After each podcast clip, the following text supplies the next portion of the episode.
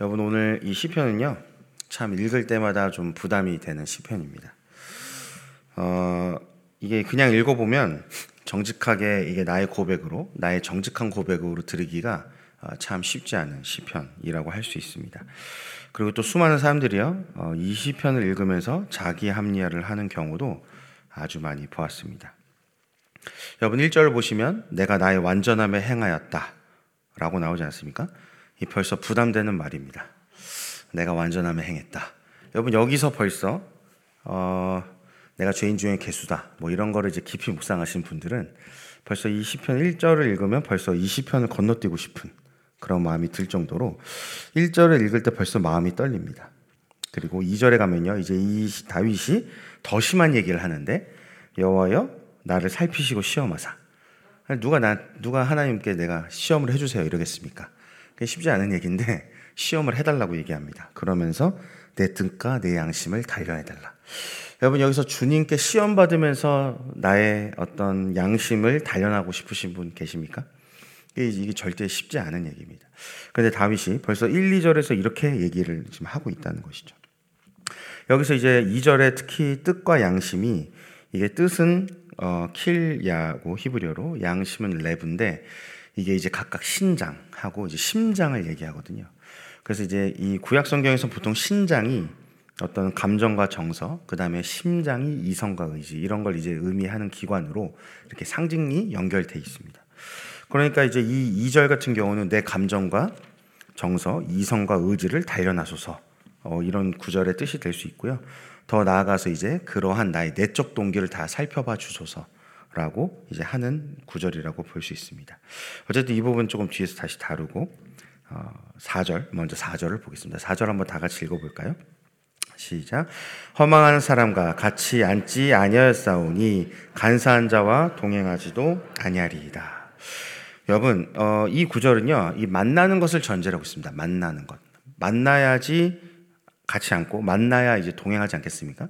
근데 이 문명이 발전한 지금 시대엔요, 우리가 만나지 않아도 이게 가능합니다. 여러분, 전화기 붙잡고 그 자리에 같이 앉으면 각각 집에 있어도 그게 어떻게 되는 겁니까? 이제 그 같이 앉은 거예요. 여러분, 굳이 만나서 동행 안 해도요, 카톡으로 얼마든지 동행할 수 있는 시대가 되었습니다. 여기 4절에서요, 이 허망한이라는 단어가 히브리어로 샤브인데, 이 뜻은 허영, 허영심이라는 단어입니다. 그러니까 이제 이게 허영을 국어사전적으로 살펴보면 자기 분수에 넘쳐서 겉모습뿐인 영화, 필요 이상의 거칠해. 여러분 허영이 물들면요 자기가 껴야 할 자리와 안 껴야 할 자리를 구별하지 못합니다. 자신이 할 말과 하지 말아야 될 말을 가리지 못합니다. 자신이 듣고 새겨야 할 말과 자신이 듣고 흘려버려야 될 말을요 구분하지 못합니다. 뭐가 가득하면 허영이 가득하면요. 왜냐하면 이게 자기 분수에 넘쳐 있기 때문이죠.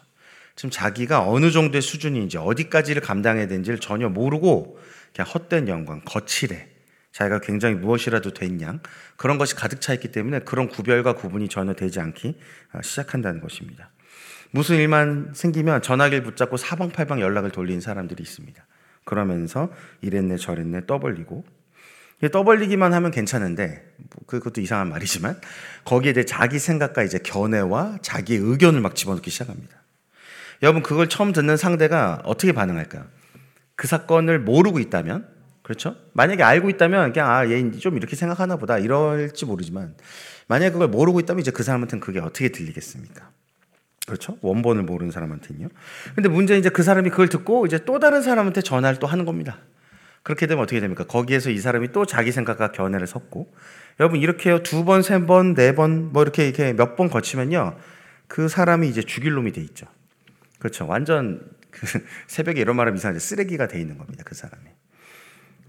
그 사건이요 원본하고는 전혀 상관없는 사건이 되어 있는 경우도 있습니다. 어떨 때는.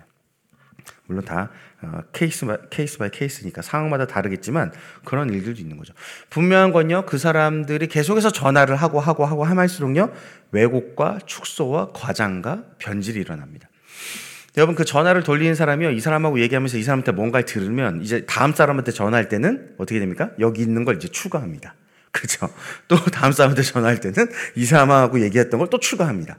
그렇게 되니까 한 사람이 전화 열심히 돌리면서 그냥 다 완전히 이상한 일들을 만들어 놓는 경우들이 여러분 많이 있죠.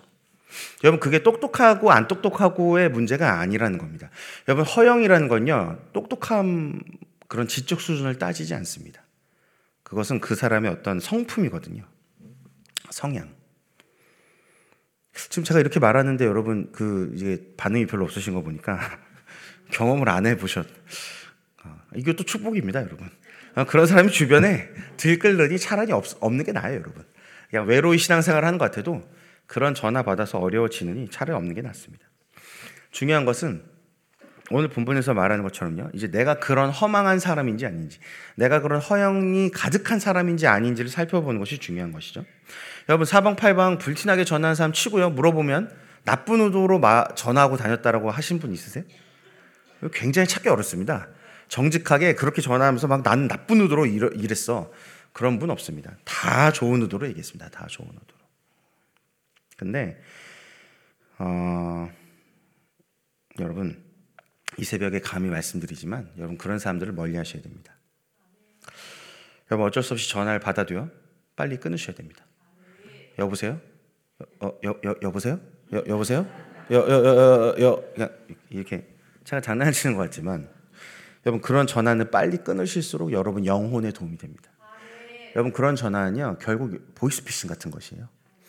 여러분 지금 당장 물질적인 손해가 이제 보이스피싱이 일어나죠. 그러나 그 전화가 여러분에게 당장 손해를 끼치는 거 않지만 여러분 그렇게 전화하는 사람들이요 나중에 뭐라고 말하냐면 당신의 이름을 거론할 것입니다. 당신이 어느새 이 사람 편이 돼 있습니다. 난 아무 얘기도 안 하고 듣기만 했는데 아무 얘기를 안 해도요 전화를 받은 거에서부터 당신 이미 이 사람과 함께하는 사람으로 누가 말한다고요? 이 말을 하는 사람이 말한다니까. 내가 말하고 다닌 게 아니에요, 여러분. 그렇게 되면요, 이제 이게 오해가 쌓이죠. 난 아무 말도 안 했는데 이 사람이 또 딴 사람한테 말해서 어떻게 됩니까?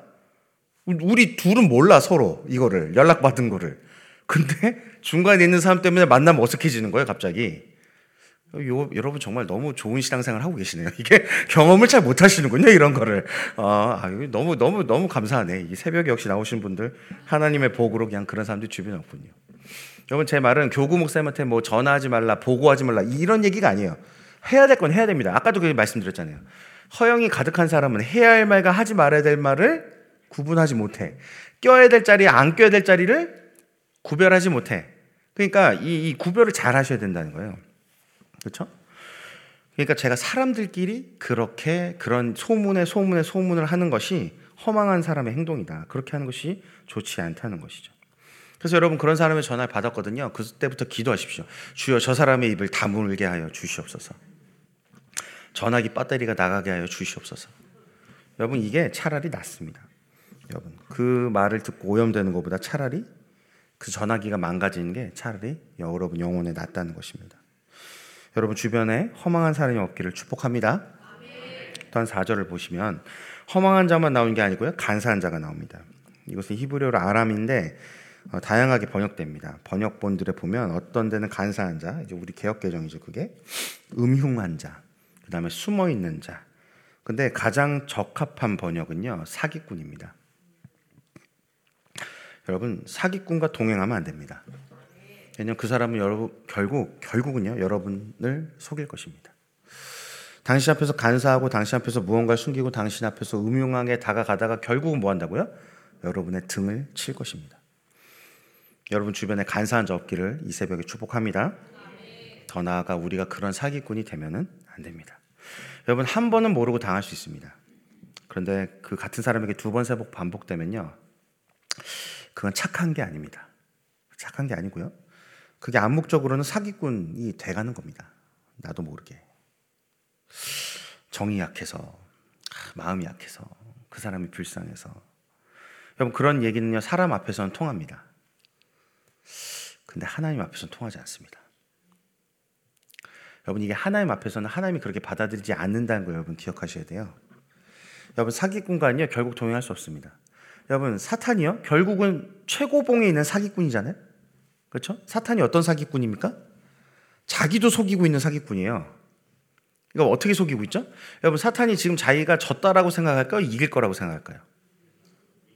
십자가에서 분명히 졌어요. 십자가의 사건은 뭘 말하는 거냐면 이젠 사탄이 가장 가지고 있는 강력한 무기인 죽음을 써서도 절대 막을 수 없다는 거예요. 예수님만 막을 수 없는 게 아니라 예수님을 믿는 정말 신실한 믿음을 가진 사람들도 결코 막을 수 없다는 거예요, 이제는. 그 십자가를 붙든 사람은 결코 이길 수 없다는 그 사건인데 여러분 사탄이요 그 사건을 겪고 나서도요 그냥 믿음 있는 사람들을 안 건듭니까? 아니죠. 우는 사자 같이 삼킬 잘 찾고 있죠. 왜 그러죠? 지가 이길 거라고 생각해요, 지금도. 그러니까 자기를 속여버렸다고요. 자기가 질 거라는 걸 안 믿는다니까. 이미 지는 게 기정사실인데 그거를 속이는 거예요. 아니야. 저거는 허상이야, 허상. 가짜야, 가짜. 부활한 척 하는 거야. 그러니까 그런 말들로 이제 로마 군인들 속여가지고 뭐 시체를 훔쳐갔네. 이제 부활을 부정한 쪽으로 가잖아요. 그러니까 그게 사탄의 방식이에요. 부활을 부정하고 절대 난 지지 않아. 난 이겨. 이, 런 거거든요. 여러분, 사기꾼이요. 결국은 뭐라고 말하든 뭐 어떻게 행동하든지요. 결과를 보면 알아요. 결과를 봤는데 등쳐먹었다. 결과를 봤는데 사기를 쳤다. 여러분 그 사람이 앞에 뭐라고 했든지 간에 그 사기꾼인 겁니다. 그냥. 그렇죠. 여러분 사기꾼은요 절대 동행할 수 없는 존재예요. 여러분 결국에 주님 주님하고 아무리 사기꾼이 동행을 해도요. 그러니까 유다도 어떻게 보면 사기꾼의 일종이죠. 여러분 믿는 것 같았어요. 쫓아가는 것 같았어요. 그러나 결국 어떻게 합니까? 내 이득, 내 이득, 내 이득, 내가 원하는 꿈, 내가 원하는 바람대로 되지 않으니까요. 배신하고 나옵니다. 그리고 돈을 받죠. 결국 사기꾼이 얻는 게 뭐죠? 돈이에요. 여러분 사기꾼은 최종적으로 얻는 것이 돈입니다. 결국 돈을 받고 파는 거예요, 예수님을. 여러분 그러니까 이 이 이 이 새벽에 정말로 간사한 자를 구별할 수 있는 분별할 수 있는 은혜가 임하시기를 축복합니다. 나의 잘났든 못났든 내가 좀 정이 약할 수 있어요. 내가 좀 부족할 수 있습니다. 그런데 그런 거 상관없이요. 그런 것조차도 어떻게 해야 됩니까? 주님 앞에 내어드려야 됩니다. 정이 약해서 쓰임 받을 때가 있고요. 정이 약해도요. 그걸 쓰임 받으면 안 되는 때가 있잖아요. 그렇죠. 그것조차도 내가 정하는 게 아니고 누가 정하셔야 됩니까? 하나님이 정하셔야 돼요. 그러면 어떻게 됩니까? 그것조차도 하나님께 내어 드려야 되는 것이죠. 여러분 다 같이 5절 읽어 볼까요? 5절. 읽겠습니다. 시작. 내가 행악자의 지폐를 미워하오니 악한 자와 같이 앉지 아니하리이다. 여기서 행악자의 지폐, 이 지폐란 단어가 뒤에서 12절 또 나오는데 카할이란 단어입니다. 모임, 집회, 뭐 이런 뜻으로 번역되는데 여러분 여기서 문맥상요 악한 자들의 모임이 뭡니까? 앞에 4절에 있잖아요. 허영심이 가득한 사람들과 누굽니까? 간사한 자들, 사기꾼들의 모임. 여러분 허영이 가득한 사람들과 사기꾼들의 모임을 어떻게 된다고요? 미워하고요. 그들과 동행하면 안 됩니다. 여러분 사기꾼들이 사기치기 가장 좋은 사람들이 누구냐면 바로 허영이 가득한 사람들이에요. 허영이 가득한 사람한테 사기가 치기가 제일 쉬운 겁니다. 그래서요 그들이 세트로 몰려다니는 거예요. 그러니까 허영이 많은 사람들은 자기가 사기꾼하고 동행하고 있다는 걸 잘 모르죠 당연히. 그러니까 사기를 당하는 거죠. 음. 근데 사기꾼들이요 본능적으로 알아요. 사기꾼들은 허영이 많은 사람들을 찾아다니는 것이죠. 여러분 껴야 될 자리 안 껴야 될 자리 할 말 안 할 말 듣고 흘려야 할 말과 새겨야 될 말 이런 거 구분이 안 되는 이 허영이 많은 사람들은 당연히 분별이 안 되니까 흐리멍텅으로 분별이 안 되니까 당연히 사기 당하기가 쉽다는 것이죠. 여러분 오해하지 마실 것은요 사기를 당했다고 다 허영심이 많냐 또 그거는 아닙니다. 여러분 정말 순수한 사람들이 있어요. 순수하고 멋 모르게 그냥 그 사람 말 그대로 믿고 이렇게 해주는 경우도 있단 말이죠. 그런데 오늘 본문이 말하고 싶은 것은 허영심이 많은 사람이 사기를 잘 당한다. 그 얘기입니다. 그러니까 뭐 순수한 사람도 당하는데 분명히 허영심 많은 사람들이 사기 이 간사한 자들에게 당하기가 매우 쉽다라고 얘기하는 것이죠. 여러분, 여러분이 순수한 마음으로 설령 모르고 그들과 간사한 자들과 함께 하셨을지라도요, 이 새벽에 기도하는 가운데 그 관계들이 끊어지시기를 축복합니다. 여러분, 정말로 하나님의 강권적인 은혜로 분별이 되어지고 끊어져야 돼요. 그러지 않으면 어떻게 된다? 보이스피싱을 당하게 된다. 그런 얘기입니다. 여러분 12절 다 넘어가고 12절을 읽어보겠습니다. 12절 시작. 내 발이 평탄한 데 섰사오니 무리 가운데서 여호와를 송축하리이다. 여기서 아까 5절에서 나왔던 그 단어 카할이라는 단어가 여기에선 무리로 번역이 됐습니다. 여러분 우리는 선택해야 됩니다. 행악자들의 무리에 있을 것인가 아니면 예배자들의 무리에 있을 것인가. 여러분 너무나 이제 쉬운 선택 같아 보이죠. 당연히 예, 여기 오신 분들 중에 예배자의 무리에 있지 않기로 하신 분은 아마 없을 것입니다. 그런데 예배자들의 무리에 거한다는 것은요. 12절에 말하는 대로 여호와를 송축하는 것, 하나님을 예배하는 것 이걸로 끝이 아니고 조금 더 확인이 필요합니다. 여러분 그 확인을 이 두 구절로 해야 되는데 3절 오늘 본문 3절 같이 읽어보겠습니다. 3절 시작 주인 자 심이 내 목전에 있나이다 내가 주의 진리 중에 행하여 여러분 이 진리 중에 행한다는 말이 아주 직역을 하면 어, 진리 가운데 걷는다 걷는다입니다. 이 말은 우리 삶의 방식이 주님의 진리 안에 있어야 된다. 우리의 라이프 스타일이 어때야 된다? 주님의 그 진리의 방식이어야 된다. 주님의 진리 안에 거하기에 합당한 것이어야 된다. 이제 이런 말입니다. 여러분 예배를 드렸습니다. 그러나 사기를 계속 칩니다. 이건 예배를 드린 게 아니라는 거죠. 여러분 예배를 드렸습니다. 그런데 허영심이 줄질 않아요. 여러분 이거는 예배를 드린 걸까요? 여러분 저는 한 번 예배를 드리면 온전케 될 거다. 그럴 수도 있고 그렇지 않을 수도 있습니다. 한 번에 진짜 변화되는 사람도 있겠죠. 그러나 그게 쉬운 일은 아니에요, 절대. 그러나 분명한 것은 예수님을 만났다면 계속해서 하나님이 받으신 예배를 드리고 있다면 시간이 지나면 지날수록 결국은 어떻게 되겠습니까? 변화가 되겠죠. 결국은 변화가 된다는 겁니다. 예수님을 10년 믿었는데 10년 동안 사기를 친다. 10년 동안 간사한 자다. 10년 동안 허영심이 많은 자다. 여러분 이거는 조금 뭔가 이상하다는 것입니다. 그건 이상한 것입니다. 여러분 우리의 어떤 그 10년을 다니면요 보통 직분도 받고 섬기고 봉사도 하고 여러 가지 하지 않겠습니까? 여러분 그런 섬김과 봉사가 우리의 구원을 보장해 주는 것이 아니잖아요, 그렇죠? 여러분 오직 믿음으로 구원받지 않습니까? 그런데 그 믿음이요 여러분을 가만 놔둘 리가 없다는 것입니다. 왜냐하면 그 믿음은 내가 생각하는 내가 말하는 그 믿음이 아니고 성경이 말하는 그 믿음이잖아요. 우린 성경이 말하는 그 참된 믿음으로 구원을 받는 자 아닙니까? 그러니까 그 믿음은 여러분을 결코 가만 둘 리가 없다는 것이죠. 여러분을 반드시 어느 자리로 이끌어 가겠어요? 예수 십자가의 자리로 이끌어 간다는 겁니다. 여러분은 죽고 예수 사시는 그 믿음의 자리, 그게 진짜 참된 믿음의 자리인데, 그래서 여러분은 죽고 예수 사셔서 그 부활의 능력으로, 새로운 능력으로, 하늘 능력으로, 하늘에 공급받아서 그 힘으로 살게 하는 그 작업이 계속해서 어떻게 된다? 신앙생활을 하는 동안에 일어나게 된다는 것입니다. 근데 어떻게 그 간사함과 허망을 계속해서 유지할 수 있냐는 것입니다. 이 불가능한 것이죠. 십자가에서 이거는 안 죽고, 그러니까 예수님 십자가에 달렸는데, 하나님 아버지, 이 팔은 안 죽길 원합니다. 이 내가 취사 선택을 하는 겁니까 십자가에서? 요 머리는 좀 괜찮은데 머리는 좀 남겨주십시오. 제 다리가 근육이 탄탄한데 여긴 좀 그, 그런 게 아니라는 거죠. 여러분 내 성격 중에서도요. 여러분 이, 하나님 이 성격은 좀 쓸만한 성격인데 죽을 필요가 없습니다.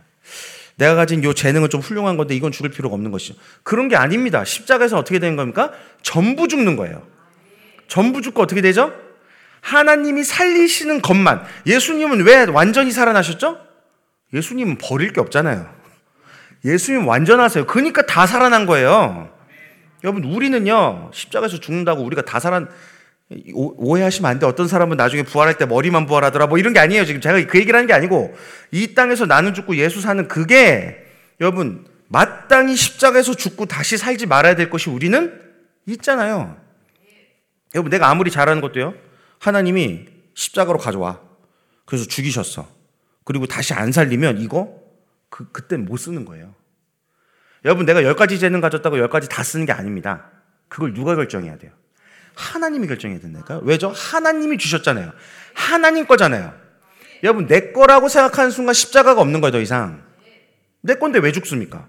내 마음대로 하면 되지. 그게 아니라니까요. 우리 기독교는 뭐라고 말하냐면, 너가 예수를 믿었으면 그 십자가에서 전부 죽고 하나님이 살리시는 것만 가지고 사는 거예요. 여러분, 이 돈이 내 거여도, 내 거라고 생각해도요, 하나님이 십자가를 가져와라. 드렸어요. 이거 다시 복구해 주시면 감사한데, 안 복구해 주시면 그거 없어도 나를 살게 하실 거라는 거예요. 그분이 나의 생존을 책임지시는 거잖아요. 그러니까 여러분 이 십자가, 이 온전한 믿음은요 언제나 결국 여러분은 어디로 데려간다? 십자가, 십자가로 데려갑니다. 그래서 여러분은 죽고 그분이 살리시는 그걸로 살게 하는 것. 여러분 그게 주의 진리 가운데 걷는 우리의 lifestyle입니다. 우리의 lifestyle은 동일해요. 그래서 어떤 사람은 음악을 좋아하고 어떤 사람은 뭐 바다를 좋아하고 어떤 사람은 산을 좋아하고 여러분 그거는 이제 취향의 문제고 우리가 동일하게 가져야 될 그리스도인들의 삶의 라이프 스타일은 뭐냐면 십자가에서 죽고 살려주시는 것만으로 산다입니다.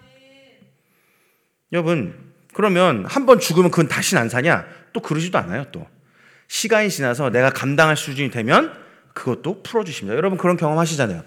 어느 날 갑자기 삶 가운데 재정이 막혀서 어렵지만 어느 순간 하나님이 그 재정을 풀어주시죠. 왜냐하면 그 시간대가 지났기 때문이에요. 그것을 감당할 그릇이 됐기 때문이에요. 여러분 처음에 주셨어도요 그 감당할 그릇이 아니어서 내 마음대로 내 뜻대로 막 쓰다 보면은 하나님 그걸 걷어가시죠. 왜냐하면 이게 얘를 멸망길로 인도하고 있어요. 그 사람은 인정 안 할지 모르지만 그 사람은 복을 받은 것처럼 주변 사람들 보이지만 아니에요. 하나님이 봤을 때 그게 복이 아니라고 판단되면 어떻게 해요? 걷어가십니다. 그거를. 사건을 통해서 걷어가시든 어떤 교회의 리더십을 통해서 걷어가시든 뭘 통해서든 그걸 걷어가세요. 그리고 그 제한이 풀릴 때 다시 주시죠. 그 언제입니까? 그 사람이 십자가에서 죽고 사는 그것이 되었을 때예요. 그 하나님이 보셨을 때. 그러니까 내가 생각했을 때 이쯤입니다. 주님 이쯤 되면 내가 죽었습니다. 이쯤 내가 여러분 많이 죽은 사람은 말을 못해. 죽은 사람이 말하는 거 보셨어요? 죽은 사람은 그런 말을 못합니다. 그걸 말하고 있는 것 자체가 내가 덜 죽은 거야 아직. 아직 아닌 거예요. 여러분 하나님만을 신뢰하시길 바랍니다. 우리 3절 다시 한 번 더 읽읍시다. 3절. 다 같이 읽겠습니다. 시작. 주의 인자하심이 내 목전에 있나이다. 내가 진리 중에 행하여. 여러분, 이 3절에서 나오는 그 인자하심이 이제 히브리어로 헤세드고, 그 다음에 진리가 에메트란 단어인데, 우리는 이제 이 번역에서는 지금 진리로 번역했지만, 이 단어는 성실과 신실하심으로도 번역이 가능합니다.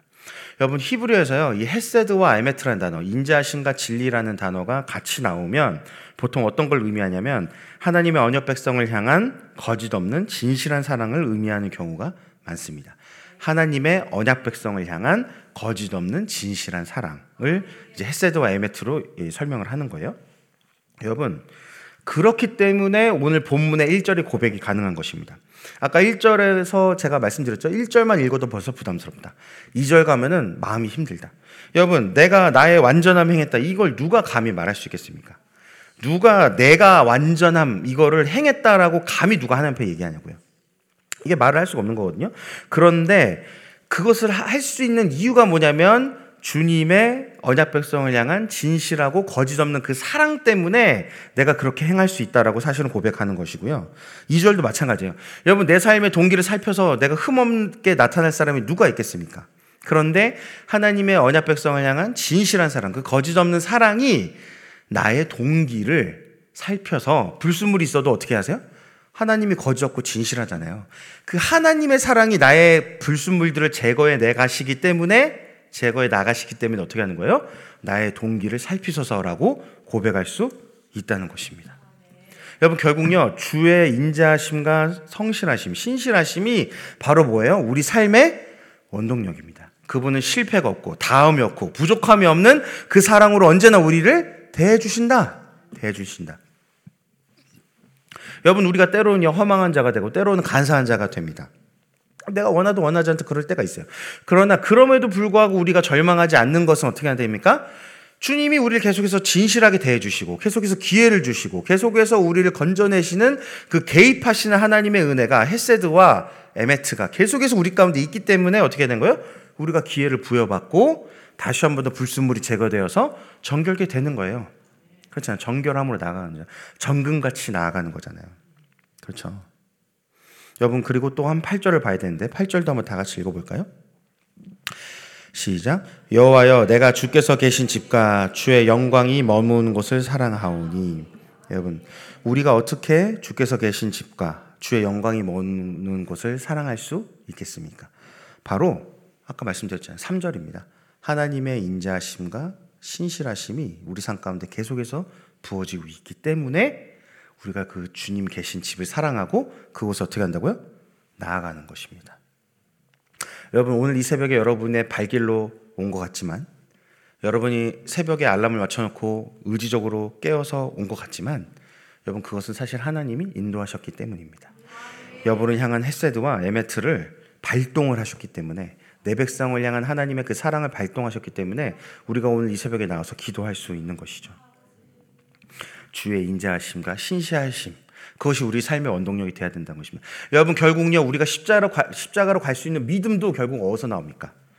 여러분 십자가만 던져 주시면 누가 거기를 갈 수 있겠습니까?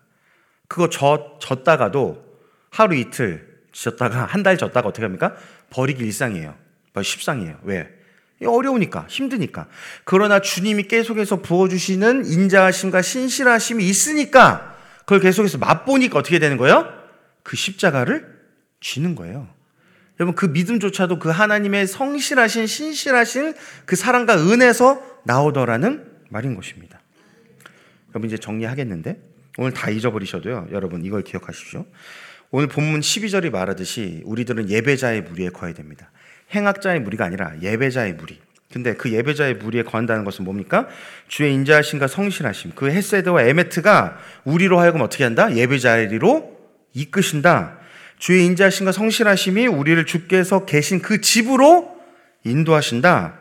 그래서 결국 주의 성실하심과 인자하심으로 인해 우리는 주의 영광이 머문 그곳을 어떻게 됩니까? 사랑하게 된다는 것입니다. 이 시간 다 같이 기도하겠습니다. 이 시간 다 같이 기도하겠습니다. 하나님 오늘 주의 인자하심과 신실하심으로 우리를 대해 주셔서 우리가 온전한 가운데 행하게 하여 주시옵소서. 십자가로 나아가 나는 죽고 예수 사는 이 새벽 되게 하여 주시옵소서. 하나님 주의 인자하심과 성실하심으로 신실하심으로 우리의 내면의 동기까지도 시험하사 그 불순문을 주님께서 친히 제거하여 주시옵소서. 허영이 가득한 사람과 사기꾼을 피하게 하시고 행악자의 무리가 아니라 주께서 계신 집과 주의 영광이 머무는 곳을 사랑하는 자들, 그 예배한 자들의 무리 가운데 우리의 자리를 펼쳐 주시옵소서. 우리 다 같이 주여 한번 부르고 기도하겠습니다. 주여! 살아계신 하나님 아버지 이 새벽에도 주님을 기대합니다. 주님의 임재를 찾습니다. 주님 말씀하여 주시옵소서. 주님 이곳에 찾아와 주시옵소서. 하나님의 인자하심과 하나님의 신실하심과 성실하심을 아버지 이리 가운데 펼쳐 보이시사 하나님 우리 여러분 주께서 계신 곳으로 나아가 계시고 주의 영광이 머문 곳을 사랑하는 가운데 온전히 믿음으로 나아갈 수 있도록 오늘도 십자가 붙드는 나누 죽고 예수 사는 이 새벽 될 수 있도록 은혜 베풀어 주시옵소서. 오직 하나님만 영광 받으시기 원합니다. 오직 주의 이름만 높임 받으시기 원합니다. 오직 하늘 에서 이제 이루어진 그 뜻이 오늘 우리의 삶을 통하여 우리의 길을 통하여 이 땅에서도 이루어지길 원합니다. 주님 말씀하시옵소서. 우리가 듣나이다. 우리가 귀를 열고 마음을 열고 듣겠나이다. 주님 우리의 만밭을 기경하시고 귀를 열고 눈을 여시사 보이지 않는 하나님의 나라를 보게 하시며 십자가 영광을 바라보게 하시며 십자가를 지난 통관 뒤에 그 부활의 영광과 부활의 나라와 영생을 바라보게 하셔서 오늘도 그 영생을 바라보며 천국을 바라보며 예수 십자가를 바라보며 걸어갈 수 있도록 우리의 삶 가운데 믿음을 더하여 주시옵소서 간사한 자와 허망한 자를 피하게 하시고 아버지 내가 그것이 구별이 될지라도 하나님 은혜 가운데서 그런 모든 관계들은 끊어지고 정리되어서 온전히 하나님의 사람으로 하나님을 영원하게 하는 사람으로 아버지 정말 함께 예배한 자리들로 예배한 자들로 모이는 그런 무리의 역사가 아버지 가운데서 온전히 오늘 이 새벽에 일어날 수 있도록 하나님 우리의 마음을 시험하시고 단련하여 주시옵소서. 하나님 우리의 생각과 우리의 감정과 이성과 의지를 아버지 주님께서 단련하여 주시사 우리의 동기가 하나님 앞에 깨끗하게 될 수 있도록 깨끗하고 정결하게 될 수 있도록 하나님의 풍성하신 인자와 은혜 끊임없는 다함이 없고 실패가 없는 그 사랑과 은혜가 아버지 이 새벽에도 임하시기를 간절히 원하오니 주여 부어 주시옵소서. 주님이 새벽에 우리를 변화시켜 주시옵소서 주님 오늘 이 새벽에도 주님의 은혜를 구하며 나아갑니다. 주님 우리의 갈급한 심령과 목말라 죽는 아버지 그러한 영혼을 이끌고 이 새벽 재단에 오늘도 나왔습니다. 주님 우리를 불쌍히 여기시사 우리의 기도 가운데 응답하여 주시옵소서. 이 새벽에 충만한 은혜를 베풀어 주셔서 주의 인자하심과 신실하심에 감사드리며 그 주님의 인자하심과 신실함을 따라 사는 주의 백성 되게 하여 주시옵소서. 주님께서 부어 주시는 그 인자와 성실로 말미암아 오늘도 우리가 십자가를 붙듭니다. 내힘 힘과 능력이 아니라 주님이 공급하신 그 은혜로 십자가를 붙들며 나아갑니다. 주님 오늘 이 새벽도 나는 죽고 예수 사는 새벽 되게 하여 주시옵소서. 나는 죽고 주님이 살리신 그 부활의 능력으로 사는 이 아침이 되고 이 오늘의 날이 되게 하여 주시옵소서. 날마다 날마다 부활의 능력을 배우고 부활의 능력으로 사는 법을 배워 이제는 저 보이지 않는 세계 천국을 바라보며 영생을 바라보며 끝까지 인내 경주 감당하는 이 새벽 이 새벽의 결단이 될 수 있도록 은혜 베풀어 주시옵소서. 하나님 정말 허영이 많은 자들과 사기꾼 사기꾼들을 피하는 은혜 있게 하시고 그 관계들이 나는 모를지라도 정리되는 하나님의 은혜가 임하게 하여 주시옵시며 오직 주님을 사랑하고 주님이 계신 곳을 사랑하며 주의 영광이 머문 곳을 사랑하는 자 되어서 언제나 주님을 예배하며 주님 다시 뵙는 그날까지 온전한 예배로 하나님을 영화롭게 하는 하나님의 사람들 되는 이 새벽 되게 하여 주시옵소서 우리를 속량하시고 은혜 베풀어 주시옵소서 감사드리며 살아계신 예수님 이름으로 기도합니다. 아멘. 주여,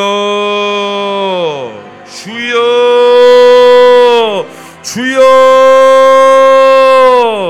살아계신 하나님 아버지 이 새벽에 하나님의 은혜를 구합니다. 나는 죽고 예수 사는 십자가의 은혜를 구합니다. 오직 십자가만을 자랑하며 십자가를 바라보며 십자가가 하나님의 능력이요 하나님의 생명인 것을 고백하며 나아갑니다. 주님 오늘도 주님 우리에게 맡겨주신 그 십자가를 아버지 정말 피하지 아니하고 그걸 직면하고 오늘도 붙잡는 아버지 오늘 하루가 되게 하여 주시옵소서. 오늘 이 새벽도 부활의 생명으로 더 입혀지기를 간절원합니다. 부활의 능력으로 입혀지기를 간절원합니다. 주님 아버지 하나님의 은혜를 베풀어 주시옵소서. 우리가 믿음의 자리로 가도록 믿음으로 취하도록 하나님 은혜 베풀어 주시옵소서. 그 인자하심과 성실하심이 끊임없이 우리 삶 가운데 부어지기를 간절원합니다. 주님을 신뢰합니다. 오직 주님만을 신뢰합니다. 주님의 성실하심과 인자하심을 의지하여 나아갑니다.